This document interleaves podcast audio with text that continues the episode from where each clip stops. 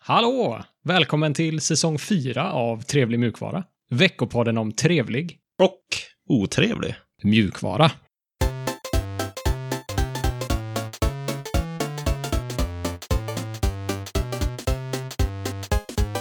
Hallå, hallå! Seb här.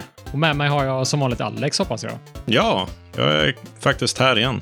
Gött! Hur är läget med dig? Ja, det är bra. Har du något eh, spännande att berätta om eh, vad som har hänt? Ja, det har varit en tuff vecka. Jag har lagt, eller försökt att lägga kingel på en friggebod som vi håller på och bygger. Eh, Så här asfaltsplattor som är färdigklippta. Så det ska ju egentligen bara vara att ja, lägga upp dem och spika fast dem och så ligger de omlott och sådär.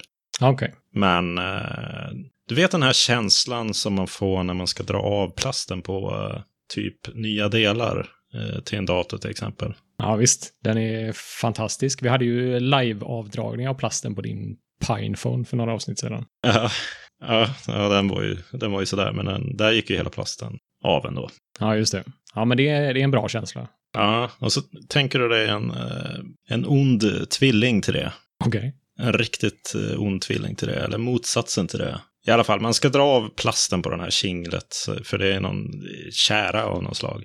Mm. Och så tycker man att man ska få den här goda känslan, men nej, alltså den går sönder i små bitar och det är fruktansvärt frustrerande.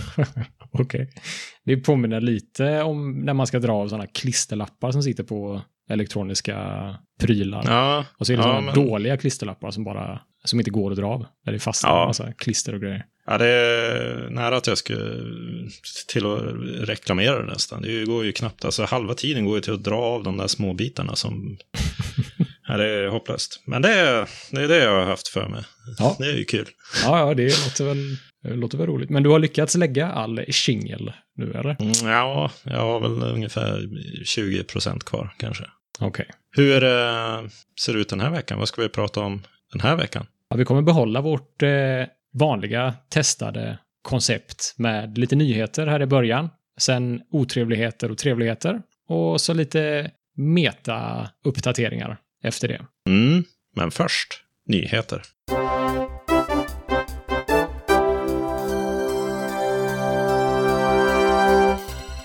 Firefox, GitHub, Twitter, Nvidia och Microsoft.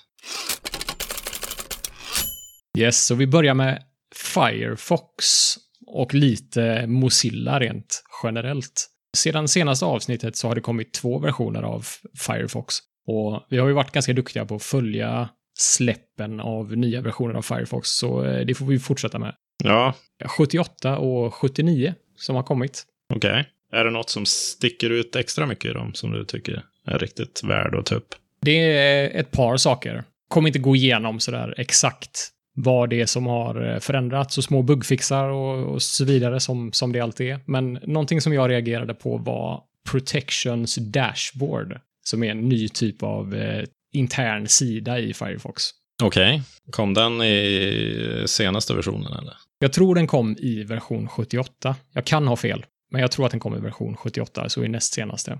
Mm. Och det är en sida där man kan se vad Firefox blockerar åt dig automatiskt. Så Firefox har lite, inbyggda, lite inbyggd funktionalitet för att blockera trackers och cross-site eh, cookies och fingerprinting eh, data som skickas till folk som har reklam på nätet som försöker göra en profil av dig eh, där de samlar all information som de kan om dig som skärmstorlek, operativsystem, namn, om de kan göra det. De samlar helt enkelt all information de kan om dig.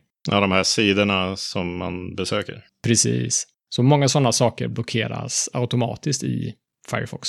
Och det kan man se i den här dashboarden och när jag öppnar den och tittar så har jag 316 blockeringar bara idag, vilket eh, känns bra. Jag har ju surfat på lite nyhetssajter och sådär, eh, vanlig typ av surfning. Och så har man redan över 300 blockeringar. Och det känns ju både bra och skrämmande att det är så mycket som faktiskt blockeras. Ja, men det här känner jag igen. Är det något sån här... eh, Jag tyckte jag såg någon sån här eh, scroll. Man kan dra upp och ner i och, eh, beroende på hur strikt man ska ha det. Just det, det stämmer bra. Så det finns i inställningar i Firefox vad man vill ha för strikthet på den här blockeringen, precis som du säger.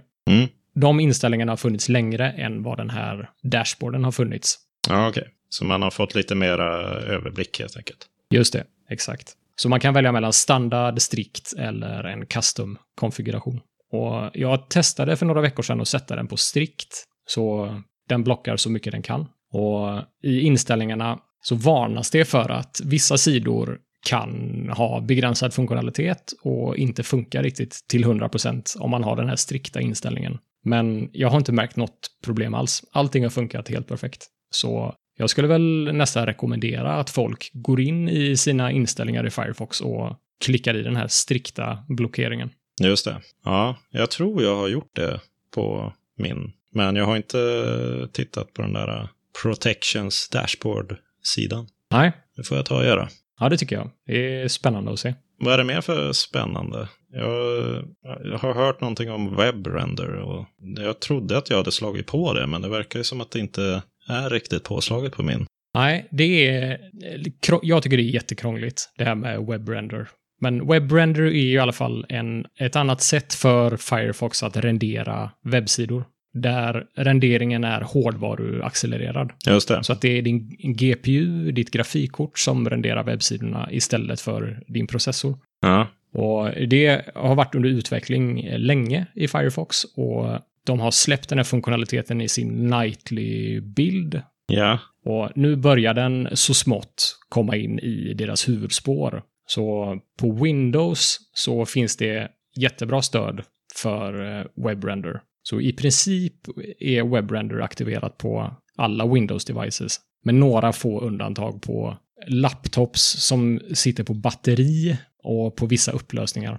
ja. Men i det stora hela så är webbrender aktiverat som standard på Windows-maskiner. Men inte på Linux och Mac, eller? Nej, precis. Eh, där ligger man lite efter. Ja, det var ju någon i våran telegramkanal som pratade om att det var... Det är någon bugg där som har funnits eh, ganska länge. Mm. Som de har problem med på Linux. Ja, just det. Det går ju fortfarande att eh, tvinga en aktivering av webbrender. Och det har ju både du och jag försökt att göra. Just det. Men jag insåg att jag har inte riktigt lyckats göra det. Och jag hittade också vart man kan titta om man har webbrender aktiverat och om allting fungerar som det ska. Mhm. Och det är under About Support, som är ytterligare en sån här inbyggd sida i Firefox. Du kanske kan gå in där och titta nu på din Firefox och se om det är aktiverat Ja, korrekt. Jag gör det, jag gör det live här nu. About support och sen... Om du scrollar ner till Graphics, eller så kan du söka efter Compositing, så kommer du hamna... Ja. Så under Graphics, Features, Compositing, Ja. så ska det stå antingen OpenGL eller WebRender, misstänker jag för dig. Ja, där står det webbrender. Ja, bra. Då har du lyckats. Det hade inte jag gjort. Nej. Men samtidigt så tyckte jag det stod någonting om att det är blockat på Nvidia. Ja, det är det. Så att det finns inget officiellt stöd för Nvidia, för deras proprietary drivers. Så de har ju icke open source drivers, Nvidia. Mhm. Och för de drivrutinerna så är det blockerat, vilket innebär att man måste tvinga den att eh, köra webbrender med en liten setting. Ah, ah, Okej. Och om du skulle anmäla en bugg i webbrendering så kommer de bara säga nope. Vi kommer inte titta på det här för du kör med proprietary closed source drivrutiner. Ja, ja, ja. Det får jag skylla mig själv med då.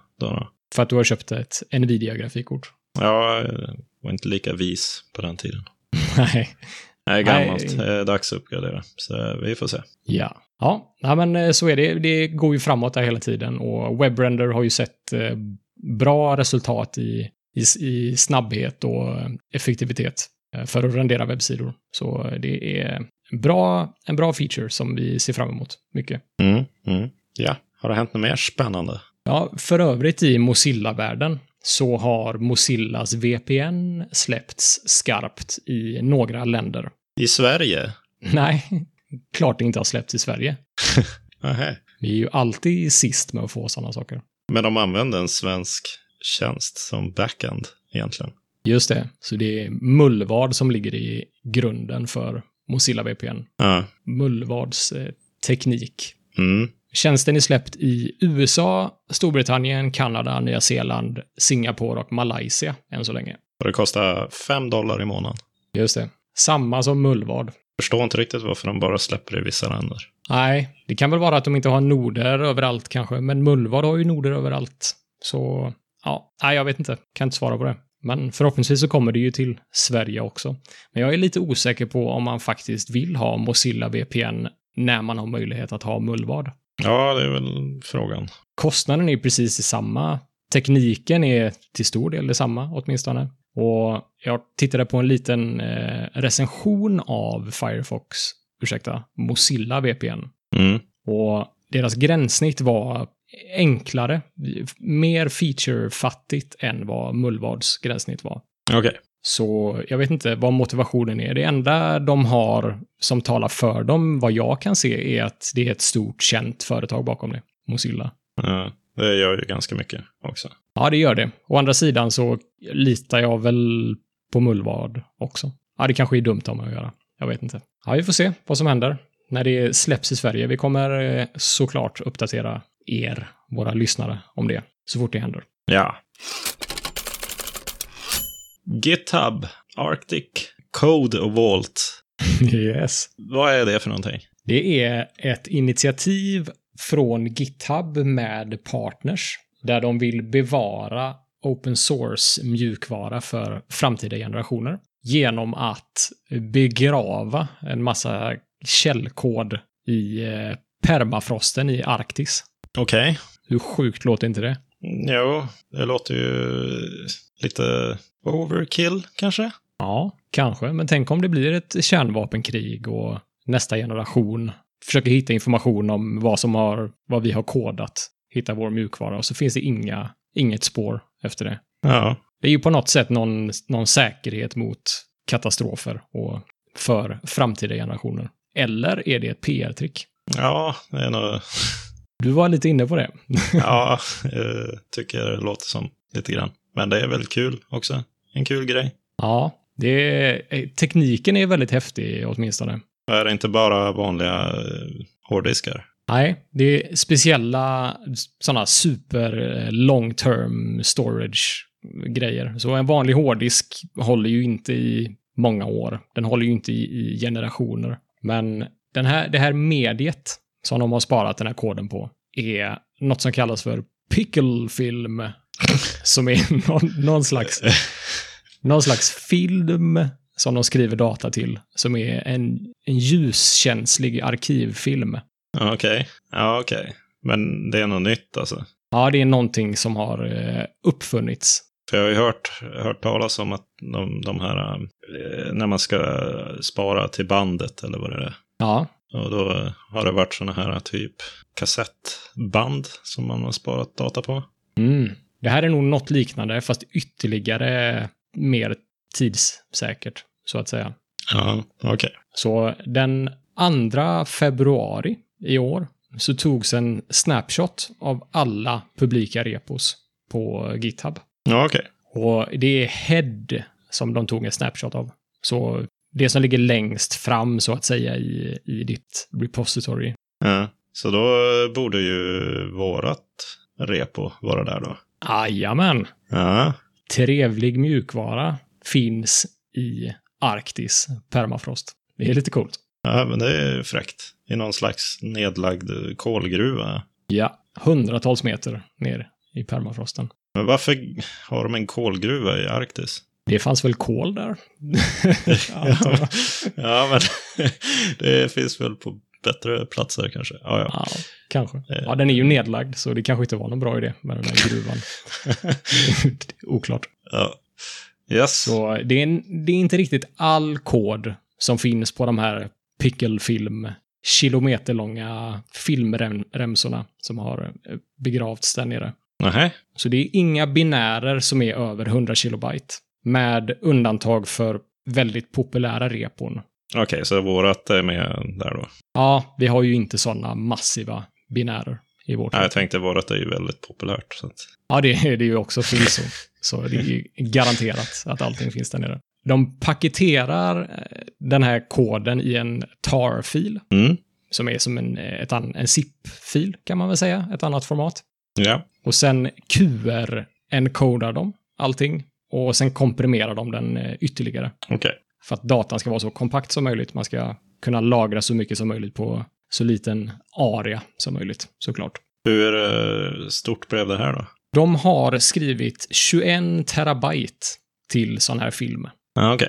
till pickelfilm. Pickle film. Just det. Ja.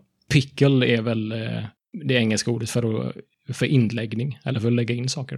Eh, Jaha, okej. Pickled cucumbers. Ja, men det stavas ju Q- P-I-Q-L. Ja, de är väl lite roliga med stavningen. Vi har ju, både du och jag och eh, alla som har publicerat kod till öppna eh, repositories på GitHub eh, inom ett visst datumspann har fått en liten sån Arctic Code Vault Contributor Badge.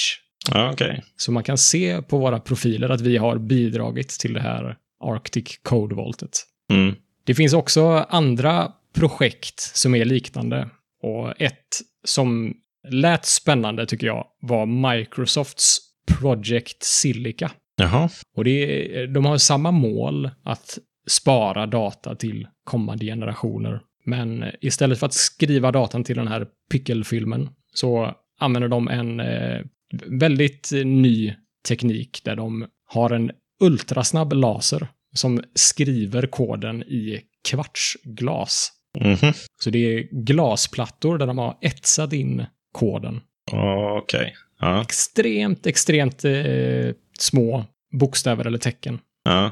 Så att det ser bara ut som att den är frostad om du, to- om du tar en bild på den. Ja. Men eh, zoomar man in riktigt, riktigt mycket så ser man de individuella tecknen. Då. Är det tecken de skriver på dem? Jag vet inte hur eh, komprimeringen sker i den här Project Silica. Men jag misstänker väl att de gör liknande saker som, som GitHub gör. Ja, okej. Och eh, istället för att den håller i tusen år, som den här pickelfilmen eh, gör, så ska den hålla i 10 000 år. Aha. De har 600 av de mest populära repositories arkiverade på detta sättet med den här ultrasnabba lasern som eh, skriver på glasplattor. Ja, okej. Kul att det händer lite på den fronten med lagring, långtidslagring. Ja, precis. Ja, målet är ju att kunna lagra, alltså inte bara gräva ner eh, glasplattor i permafrosten, utan även att ha så kallad cold storage för cloud-data på det här sättet. Mm. Så det är ju så otroligt mycket cloud-data som finns i omlopp i dagsläget. Och en sån här teknik kan göra det mycket lättare att eh, lagra och i slutändan göra det billigare för konsumenterna att lagra sin data i molnet och göra det mer hållbart i framtiden. Ja, men det är ju bra att vi tar tag i det här så att vi kan gå under och så kan någon annan civilisation besöka vår planet och gräva fram det. Det blir ju lite kul. Bidra, bidra till den storyn. Twitter Bitcoin Scam. Den här har jag ju hört talas om. Har du stött på konstiga poster? Ja, alltså jag fick ju en, en, ett erbjudande om att jag skulle gå in och kolla på den här livestreamen. Och så sa de åt mig att jag skulle skicka 1000 dollar och så skulle jag få 2000 tillbaka via bitcoin. Men jag har inte sett de pengarna än. Nej, det är nog, kommer du nog inte göra heller. Det är jag rädd för. Nej, okej. Vem var det som sa till dig att eh, göra det här? Bill Gates. Den Nej. jäkeln. Nej, men jag, har ju- det här har ju väl undgått få att det här hände i och med att det var så stora namn som eh, twittrade om, eh, den här, eh, om det här erbjudandet. inom citationstecken. Ja. Det var väl eh, alla möjliga. Det var eh, Bill Gates, Barack Obama, Elon Musk. Och Apple. Just det. Ja, det är ju inga små eh, antal följare de där kontona har. Vad var det som hände då? Det är någon eller några som har gjort en så kallad spear phishing attack mot Twitters supportpersonal. Okej. Vad är spearfishing? Spear phishing är phishing, fast extra skräddarsytt. Så eh, spear phishing, du har ett spjut som du kastar istället för att kasta ett nät över fiskarna. Ja, okej. Så det är helt enkelt, ja, du försöker få fram information, användarnamn, lösenord och så skräddarsyr du den eh, ut efter vem, vem målet är, helt enkelt. Och det var mer specifikt en så kallad vishing-attack, Jaha, vilket är en vocal phishing-attack. okej. Så det hela, det är väl en spear vishing attack egentligen. Ja. Så det är helt enkelt eh, några elakingar som har eh, antagligen ringt till Twitter-supporten och eh, med hjälp av social engineering, övertalning, lyckats få fram användarnamn, lösenord eller eh, någon slags eh, reset-länk. På något sätt fått tillgång till eh, de här Twitter-kontorna. Mm. Och så la de ut en, eh, någonting som såg ut som en seriös livestream där de försökte få in pengar. Just det. Så dels eh, de här livestreamsen på, jag tror det var på YouTube, eh, de här livestreamsen man kunde se också på, på många stora YouTube-konton. Och dels eh, Twitter-inlägg då, där man bad folk, precis som eh, du hade råkat ut för, skicka 1000 dollar så kommer du få tillbaks 2000 dollar i bitcoin. Ja. Och tydligen så har de här eh, skammarna, elakingarna, fått över 100 000 dollar skickat till sig. ja, det lät ju inte så mycket som jag trodde att det skulle vara. Men Nej, det är nog förhållandevis få som faktiskt har bitcoins eller vet hur det där funkar. mm. Och de som vet hur det där funkar vet ju ofta lite granna om datorsäkerhet åtminstone. Och kanske inte är lika sugna på att gå med på en sån här deal. nej, Så det är ju en väldigt, väldigt liten procent måste det vara av, eh, av alla som har möjlighet att skicka bitcoins som faktiskt går på det här. Men tydligen så har folk gått på det och de har fått 100 000 dollar. ja, alltså det var ju inte lite pengar. Men jag, det känns som att de kunde ha gjort mer skada med det där. Ja, De kunde ju ha hållit sig i bakgrunden eller Ja, kanske lite typ någon insider trading-grej också. Posta någonting om att eh, Apple eh, köper Microsoft ja. på Apples officiella kanal och så Mm. innan dess så har de köpt lite Apple-aktier. FBI håller på att undersöka det här och f- det finns lite rykten om att de har hittat eh, misstänkta personer och sådär. Men eh, det är ingenting som jag kan bekräfta i alla fall. Nej. Vi får väl se vad som händer. Twitter är ju förstås väldigt måna om att täppa igen de här eh, säkerhetshålen. Och det är mycket diskussioner och, kring det här. Och snacket på nätet är väl, eh, ja, folk är inte glada på Twitter att de har låtit det här hända. Nej, det, det är väl inte så konstigt. Det är inte första gången man lyckats eh, komma in via telefonsamtal hos någon. Nej, just det. Nu låter det som att jag har gjort det, men det finns exempel på hur man kan eh, ganska lätt få tag i ett simkort som tillhör någon annan och så har de tvåfaktorautentisering så kan man få sms till det Ah. simkortet och sådär. Så att, Spoofa någon annans telefonnummer liksom. ja, men att man ringer och är lite upprörd över att det är dåligt och det funkar inte och jag vill ha nytt simkort och så blir de lite stressade i telefonen, de som Ja. man attackerar och så sen hoppar de över lite säkerhetssteg och sådär. Ja, just det. Eller så frågar de sådana här banala frågor som vad, vad heter din mamma och sådär. Och det, har de, det är ju inte så svårt att ta reda på. Nej, det som var unikt med det här var väl eh, skalan på det. Att det var så en koordinerad attack samtidigt liksom på alla de här stora kontona. Intressant. Jag trodde ju att det var något annat hål. Ja, Man skulle kunna tro att det var någon sån här eh, stat som hade gjort det här nästan. Mm. Men eh, det verkar ju bara vara folk som vill ha lite pengar. Ja, det, det är så det verkar just nu. Vi får väl se vad de eh, kommer fram till när FBI undersöker den här grejen. Nvidia håller på att sikta in sig på ARM. Mm. Och det är inte arm, alltså ben och fötter, utan det är ju processorarkitekturen, eller? Ja, precis. Fötter är ju inte en del av armen. Nej, jag förstår menar ju det. Nej, precis. Nej, det är inte... Nej, nej du har helt rätt. Det är processorarkitekturen. Ja. Och jag tror att du har snackat en del om ARM och du har även någon liten mikrodator som kör ARM som är ganska ny, va? Ja, jag har ju en sån här Rock Pro 64 och sen har jag ju 3-4 Raspberry Pi också. Just det. Så att det är många. Och sen har man ju mobiltelefoner som kör ARM. Ja. Så det, de är ju överallt. Ja, det är de verkligen. Jag läste att 95% av alla världens mobiler och tablets kör ARM. Det var lite lågt tyckte jag nästan. Alltså, ja, Ja, kanske. Tänkte mig 100 procent Ja, nästan. resten är väl gamla eh, sådana Ericsson-flipp-telefoner. Ja, ja i och för sig. Det är hur som helst eh, Softbank Group som köpte ARM för 31 miljarder dollar 2016. Mm. som nu är sugna på att sälja. Och uppskattningsvis så är arm värt över 40 miljarder nu. Ja. Så det har gått upp en del i pris. Eh, Det är mycket, snackas mycket om arm i medierna nu, så det är klart att det stiger i värde. Mm. Och enligt ryktena då så har Nvidia haft eh, samtal med eh, Softbank Group då för att köpa arm av dem. Just det. Men ARM eh, producerar ju inte egentligen något själva, utan de licensierar ut arkitekturen. Va? Precis, så de gör designen av processorerna, men sen är det de som köper licensen då som producerar dem. Så Nvidia är ett exempel på det. Mm. De är en kund till ARM, men de vill köpa ARM. Det finns något eh, skämt där om att man ska inte äta armen som föder den. Just det. Nej. Nej. det.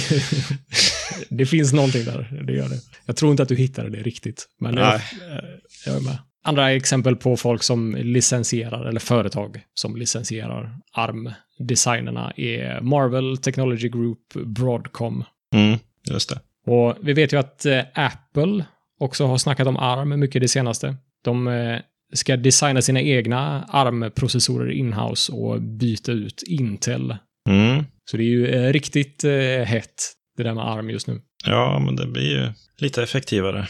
Eller man behöver inte ha så... Man behöver inte ha den tungdrivna X86 eller AMD 64-arkitekturen egentligen för att köra de flesta apparna. Och riktar man sig till konsumenter så, som bara vill köra lite appar och ha lång batteritid, då är det ju ARM som är champion på batteri, eller energisnålhet kanske man ska kalla det. Ja, vad tror du om Nvidia, om de nu köper ARM? Vad kommer det ha för effekt för eh, marknaden? De kommer ju producera både CPUer och GPUer. Ja, Är inte det lite läskigt att de blir en... Jag vet inte, att de äger hela, hela det där ekosystemet. Ja, jag vet inte. Alltså, det här är ju lite annorlunda för då kommer ju Nvidia att äga ARM. Det känns inte optimalt om jag ska vara ärlig.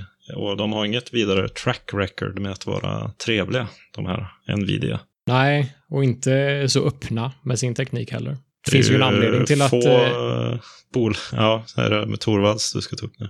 Ja, precis. Att eh, Nvidia låser ner sina grejer och inte vill samarbeta. Och det finns ju en anledning till att Nvidia grafikkort eller drivrutiner är blockerade i Firefox, som vi nämnde tidigare. Mm. Och det finns ju en anledning till att eh, Linus Torvalds eh, räckte fingret till dem också. Ja, just det. Legendarisk, eh, legendariskt klipp, det där.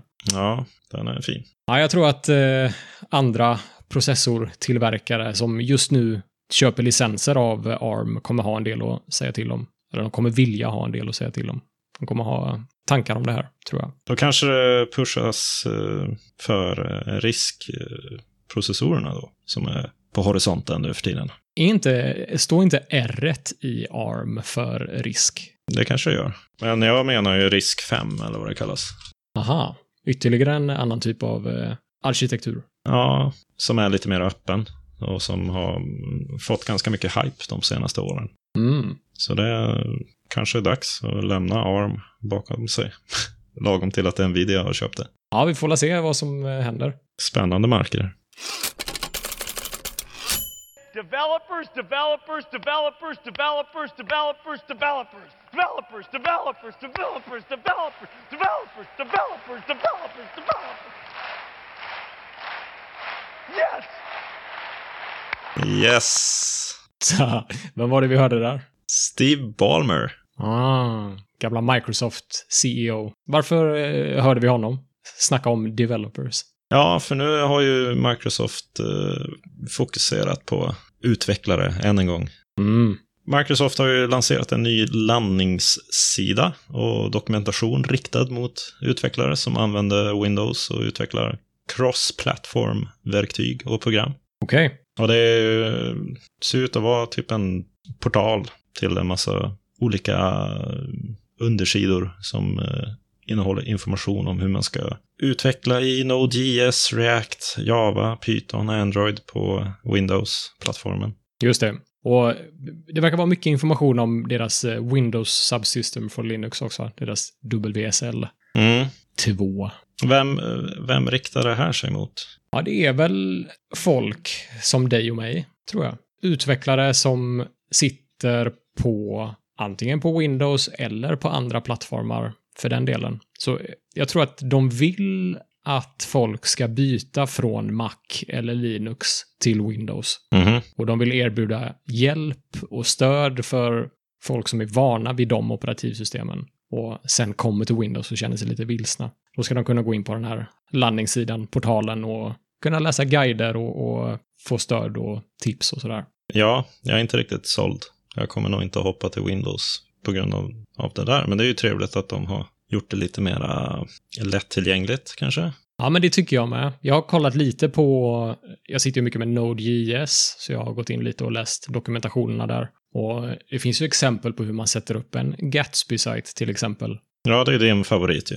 Det är min eh, favorit just nu. Det är det trevlig mjukvara.se är byggd på, eller byggd med. Mm. Så eh, det finns ju guider för hur man sätter upp ett projekt och, och jobbar med Gatsby och Node.js i VSL och i Windows och eh, hur allt det där funkar. Okej. Ja, det är väl eh, supertrevligt. Dokumentationen om Gatsby till exempel är ju nästan identisk den dokumentationen som finns officiellt på Gatsbys hemsida. Hur kommer det där att funka när grejer uppdateras eller det händer någonting nytt? Och... När dokumentationen är utspridd eh, på det sättet menar du? Ja, när det finns typ dubbletter. Good point. Vad- Ska de sitta där och titta på all dokumentation och så uppdatera varje rad när det ändras? Ja, det får de väl göra. De har ju säkert eh, dedikerade folk som sitter bara med den här portalen nu. De har ju också öppnat ett eh, nytt repo på GitHub som är lite knutet till den här landningssidan eller portalen där de försöker samla alla frågor och problem och issues som uppstår för folk som sitter på Windows och utvecklar i de här programspråken. Mm. Och där ska man kunna rapportera buggar och även snacka direkt med Windows-ingenjörsteamen Mhm. direkt och kunna få feedback och hjälp från dem. Så det är väl lite häftigt att man kopplar ihop med eh, kopplar ihop eh, s- programmerare med eh, Windows-ingenjörerna. Ja, men det är ju intressant att de använder GitHub för det också. Det är inte så konstigt kanske, men det är ju Inte ändå... otippat. De köpte ju GitHub, som vi har snackat om tidigare. Nej, men det är ju solklart att de försöker få folk att byta till Windows och inse att nu när VSL finns och Winget pushar de mycket på också, som är Windows nya pakethanterare. De tar chansen kanske. Ja, precis. Ja, de försöker ju ta eh, en del av marknaden som de klassiskt inte har varit så eh, starka på. Ja, de, det är inte mycket Windows-datorer hos webbutvecklare har jag märkt. Nej, det är väldigt mycket Mac. Väldigt, väldigt mycket Mac. Och lite Linux. Ja, det är det också. Men det skulle jag säga är en f- försvinnande liten del i jämförelse. Tyvärr, än så länge. Ja. ja nej, jag kan ju, för no- någon som är sugen på att byta från Mac, eller från Windows för den delen, till Linux, så kan jag ju avslöja att Linux funkar hur bra som helst att utveckla webbsaker på. Mm. Just det. Och så ska de börja direkt med Vim och J3 och... Haha, det måste man inte göra. Men eh, om man vill vara extra cool så ska man göra det, såklart. Ja, okej. Ska vi kika på lite eh, andra saker kanske? Ja, det gör vi. Otrevligheter. Hjälp!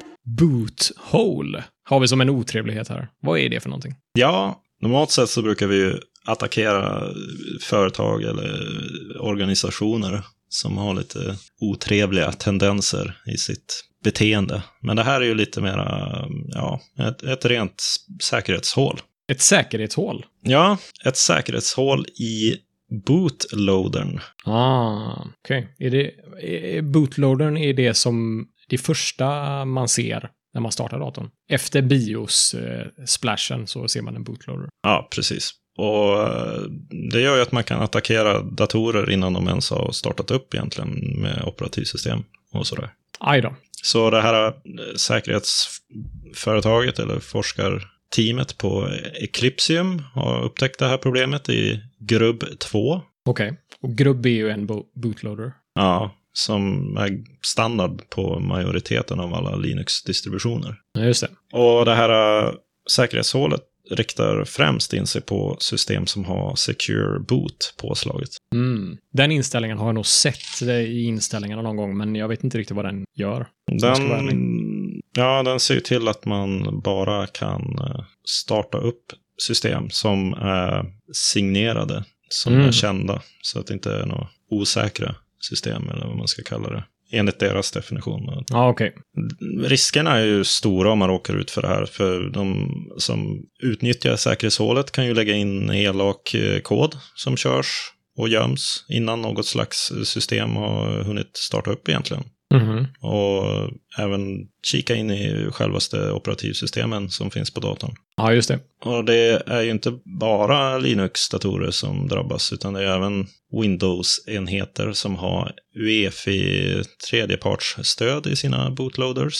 Okej. Vilket många har. Och eh, som tur är så har ju Eclipsium då jobbat med aktörerna, eller försökt att ta fram en lösning med aktörerna innan de gick ut med den här informationen publikt.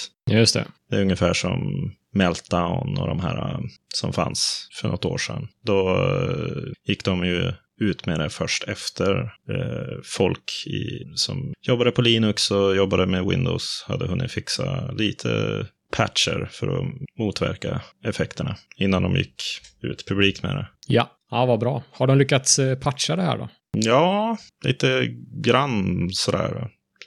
Om jag har förstått det rätt. Okej. Det är ju en... eh, Det är väldigt komplicerat för det har ju att göra med certifikat och, och det är vissa som har stött på problem när de har uppgraderat. Exempelvis så har vissa operativsystem försvunnit eh, ur bootmenyn.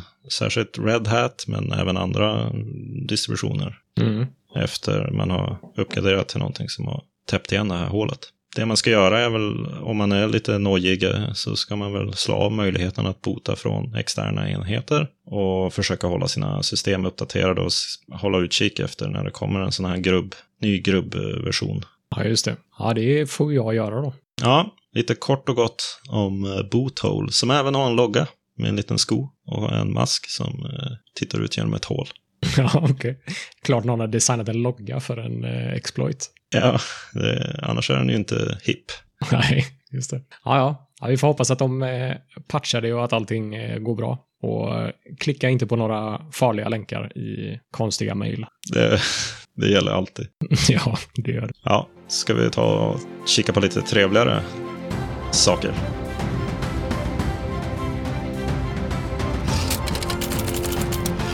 Rust! Oh, det har du suttit eh, med lite grann, har jag förstått, Mhm, det senaste. Ja. Ja, ja du har eh, tjuvkikat.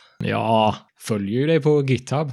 Ser man att du Ja. eh, skriver massa Rust-grejer. Det var coolt. Ja, s- skriver massa vet jag inte, men jag håller på Nej. att försöka eh, förstå mig på, på det. Ja. Om du fick ett, eh, en möjlighet att designa ett nytt programmeringsspråk och så fick du välja mellan prestanda, pålitlighet och produktivitet. Om du fick välja två av dem, vilka skulle du välja då? Produktivitet, definitivt. Och pålitlighet, tror jag. Jag hade valt bort prestanda. Mm. Med Rust så får man ju alla tre. Oh. Oväntat att det var det du skulle landa i. ja, men okej. Du får Ja. allt i det världens bästa programmeringsspråk. ja, just nu känns det ju som det. Okej. Det är väl lite smekmånad. Eh, nej, men eh, det är, inte, det är ju inte alltid man tar upp ett programmeringsspråk. Det känns som att jag har testat många genom åren och Mm. det är få språk som jag har känt samma glöd över. Eller nyfunnen glädje till programmering. Ja, Okej, vad roligt. Rust föddes ur Mozilla runt 2010 och version 1 släpptes 2015, så det är ju i programmeringsuniversumet eh, ganska ungt språk. Ja, det får man säga. Några fina egenskaper som Rust har, som jag tycker är värda att ta upp, är ju att den inte har någon runtime. Så det är äkta kompilerad kod som kör direkt mot metallen, höll jag på att säga, på processorn och minnena Mhm. och allting. Och eh, ett- ett exempel på ett programmeringsspråk som har en runtime är Java till exempel. Va? Ja, Det finns något eh, lager som man måste installera för att eh, koden ska kunna köras. Precis. Så den här kan man ju skriva och köra på en dator utan operativsystem till exempel. Ja, okej.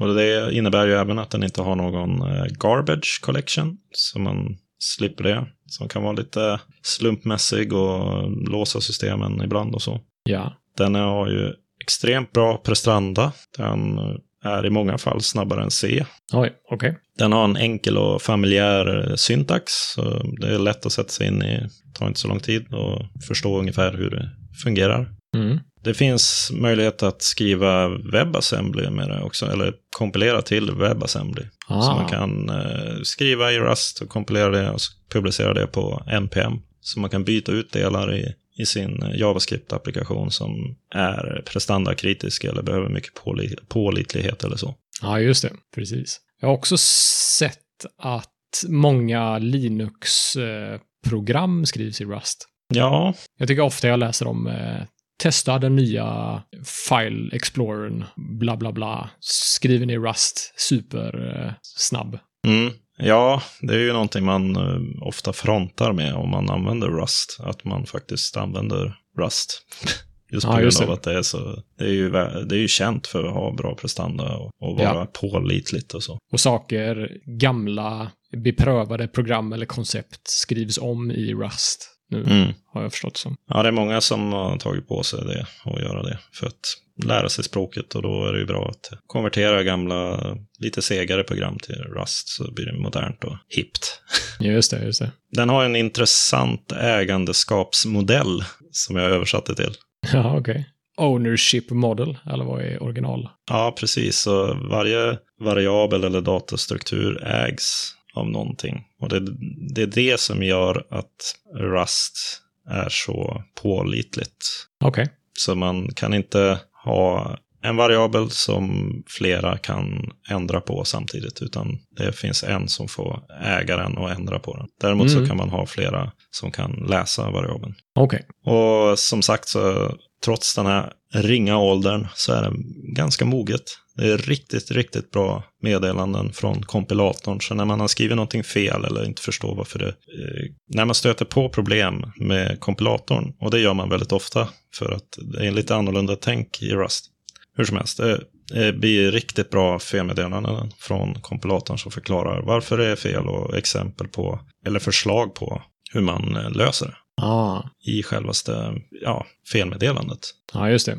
Sånt är super, superviktigt. Just att det är bekvämt att sitta och utveckla i det är ju en eh, enorm fördel, skulle jag säga. Ja, och det är ju också med det så kommer otroligt bra dokumentation också. Så Okej. de, de där två grejerna tillsammans gör att det är inte så farligt att lära sig Rust. För man kan börja och prova sig fram och så får man liksom tips på vad som kanske är mer korrekt från kompilatorn och sen kan man läsa i den riktigt ordentliga dokumentationen som omfattar allt. Om man vill djupdyka i någonting som man har fastnat på. Ja, okej. Och dessutom finns det två olika, eller tre olika tror jag, sorters dokumentation som förklarar samma sak. Som är, riktar sig till en om man är mer exempelorienterad eller mer, så- vill läsa det mer som en bok.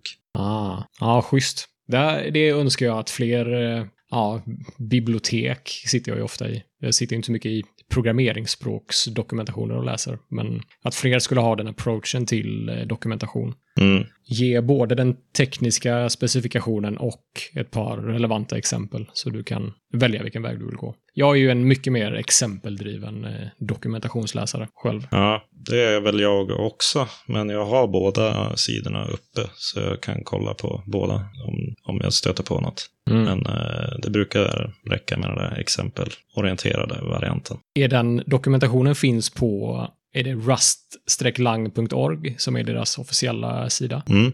Ja. Finns det någon pakethanterare, typ NPM-aktig grej för Rust? Så du kan installera bibliotek och ta del av andras kod. ja, det finns ju Cargo. Mm. som är snarlikt. Det är ju i princip samma sak som NPM, fast det här är officiellt i Rust. Okej. Ett annat tecken på att det har blivit eh, moget, eller anses som moget, är ju att flera stora bolag har gått över mer och mer till det. Och det är ju exempelvis Mozilla då som har uppfunnit språket. Mhm.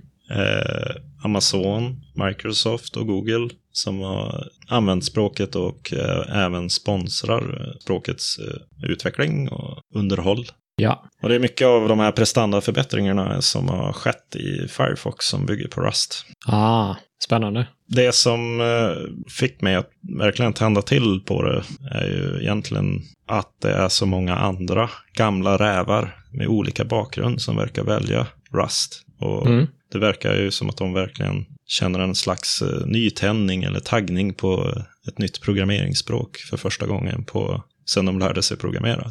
Ja, vad fräckt. Ja, det händer ju inte alla gånger att eh, det blir en sån fullträff när det dyker upp nya programmeringsspråk. De flesta dör väl ut, kan jag bara gissa. Ja, så det är ju eh, allt från JavaScript-utvecklare, C++-utvecklare, Java, C, Haskell. Alla verkar som sammanstråla i det här språket och Ja. älskar det. Finns det någon nackdel med Rust? Ja, det är ju ett annat tänk som många inte är så vana vid kanske. När det gäller Okej. Rent arkitekturmässigt i, när man skriver koden? ja, i arbetsflödet kanske man ska säga det. Okej. I många språk så är kompilatorns jobb att eh, få dig glad. Och i det här fallet med Rust så är det mitt jobb att få kompilatorn glad. Ah, det låter lite test-driven development-tänk. Ja, man lägger mycket mer tid på att få koden att kompilera och sen när den väl kör, då är det snabbt och pålitligt. Just det. Då är det i princip färdigoptimerat. Ja, det ska jag inte säga, men det känns, eh, det är så det känns. Just det. Med JavaScript och sådär kan man ju höfta ganska mycket och Ja, du kan ju skriva samma sak på säkert hundra olika sätt Ja. i JavaScript. För det är så löst. Ja, och där får man ju snabba resultat som man kan se. Men eh, i det långa loppet så tror jag inte att man sparar tid på det. Nej, det är väl så. Det beror på vad man bygger också. Om du bygger rymdraketer så är det väl superbra med ett eh, säkert språk. Men ja, rätt eh, verktyg till rätt jobb såklart. Ja. Så är det ju alltid. Absolut. Sen är ju Rust väldigt eh, plattformsoberoende, så man kan ju köra en del av det- webbappen, kanske köra lite Rust-kompilerad WebAssembly Mm. för de här kritiska segmenten i koden som är prestandakritiska. Ja, just det. Man kan byta ut delar med Rust och successivt då få det mera pålitligt och med bättre prestanda. Ja, häftigt. Vad är det du försöker bygga? Är det en webbapp? Det är ju en eh, ersättare till eh, Google Photos. Just det. Så vi får se hur långt jag kommer på den. Ja, Men det är, ja spännande. Men det är någon slags backend som ska processera bilder och ja, och det är ju skrivet i Rust. Just det. Backenden skriver i Rust och så har du någon fronten på det, eller? Create React App eller den... eh, Ja, precis. Och så, Bootstrap, eh, ja, precis. så det enda man ser på den här editapp.js så ser det förändringen här. ja, just det. Klassiker. Jag är fast i Rust-delen fortfarande. Ja, just det. Ja, men det är häf- häftigt att du kan splitta upp det på det sättet och använda Rust där eh, prestandan är kritisk, som du Mm. säger. Exponera GraphQL och leverera en eh, webbapp. Sådär. Mm. Trevligt. GraphQL eh, gillar vi. Ja, jag tänkte jag får testa alla de här nya fräcka eh, leksakerna. Ja, precis. Cutting Edge eh, Google Photos. Ja, grymt. Ja. Skoj. Mm. Jag ser ett roligt citat här på eh, Rust-hemsidan. Det är Chris Dickinson som är en eh, ingenjör på NPM som Mhm. säger My biggest compliment to Rust is that it's boring and this is an amazing compliment. Okej. Han tycker att den är eh, tråkig men eh, han ser det som en bra sak. Så, eh, ja, det betyder väl att den är enkel och tråkig och beter sig precis som man förväntar sig. Ja, ja det, det är väl ungefär det jag känner också. Men på något sätt så blir man taggad ändå när man håller på med det. Mm. Det är kul. Ja, roligt. Du får fortsätta jobba på det och rapportera lite. Du kanske hittar någonting som är superdåligt med Rust. Och då vill jag höra det. Mm. Ja, jag ska hålla utkik. Ja, det är bra.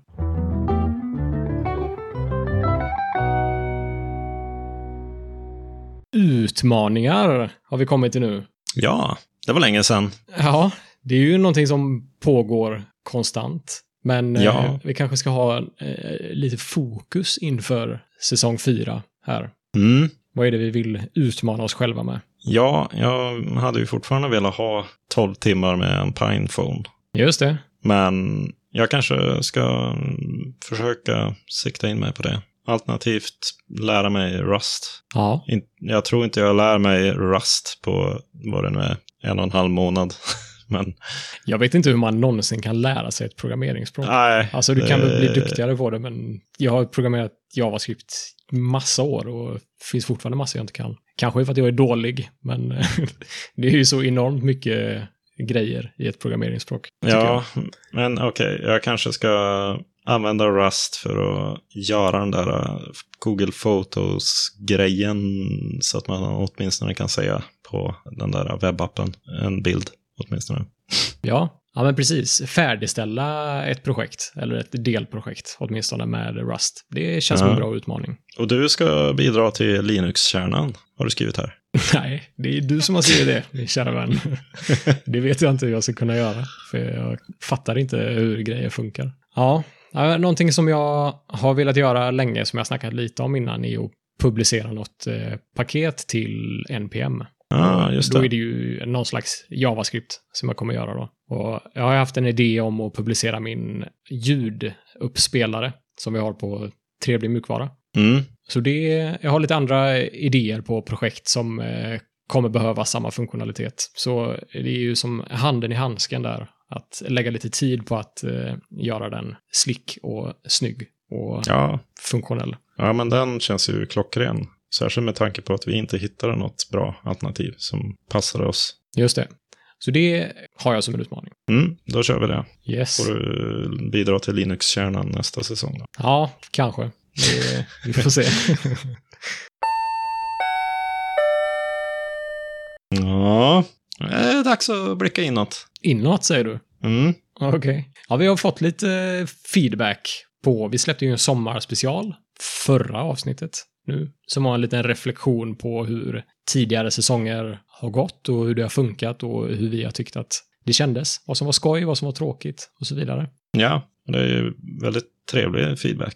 Ja, det är nästan bara trevlig feedback faktiskt. Och sen tycker jag att det var roligt att se att vi har fått fler recensioner på Apple Podcasts i alla fall. Just det. Ja, de trillar in. Ja, det är superroligt att se. är Än så full länge så pott. är vi ja, fem av fem än så länge. Mm. Det- Den kan ju inte vara så bra på den. Det är- Nej, är jag ju vuxen nog att inse själv. Men det är Mm. ju jättesnällt att eh, man sätter fem av fem, för då hjälper man ju till att promota podden. Så det tackar Ja. vi supermycket för. det var all trevlig Och otrevlig. mjukvara vi hade för eh, detta eh, avsnittet. Hör gärna av er till eh, kontaktet eh, trevligmjukvara.se om ni har några funderingar. Och följ oss gärna på sociala medier. Twitter, Mastodon, joina våran telegramkanal. Snacka med oss. Ja, vi kommer nog att sätta upp några andra sorters eh, kanaler snart som eh, knyter samman alltihopa också. Det har vi ju sagt massa gånger nu, men eh, Ja. snart händer det. Säger man det tillräckligt många gånger då kanske det händer. det är spontant. Precis. Ja, vi, eh, vi, vi hörs eh, nästa vecka. Trevlig Yes. mjukvara på er. Trevlig mjukvara.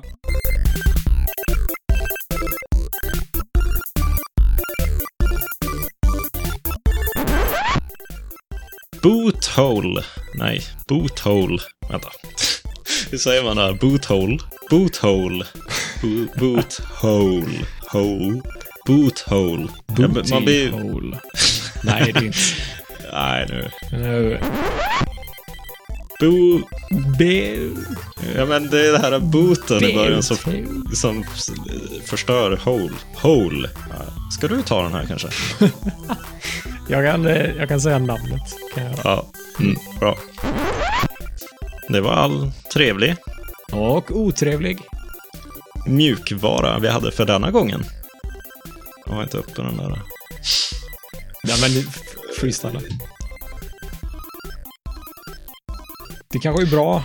Nu säsong fyra. Vi kanske behöver För freestyla den här freestyla segmenten. den en gång. Ja. Ja, okej. Ja, okej. Det var all otrevlig. Nej, vänta du. Det var lite för freestyling där. ja, okej då, vi kör om den. Ja.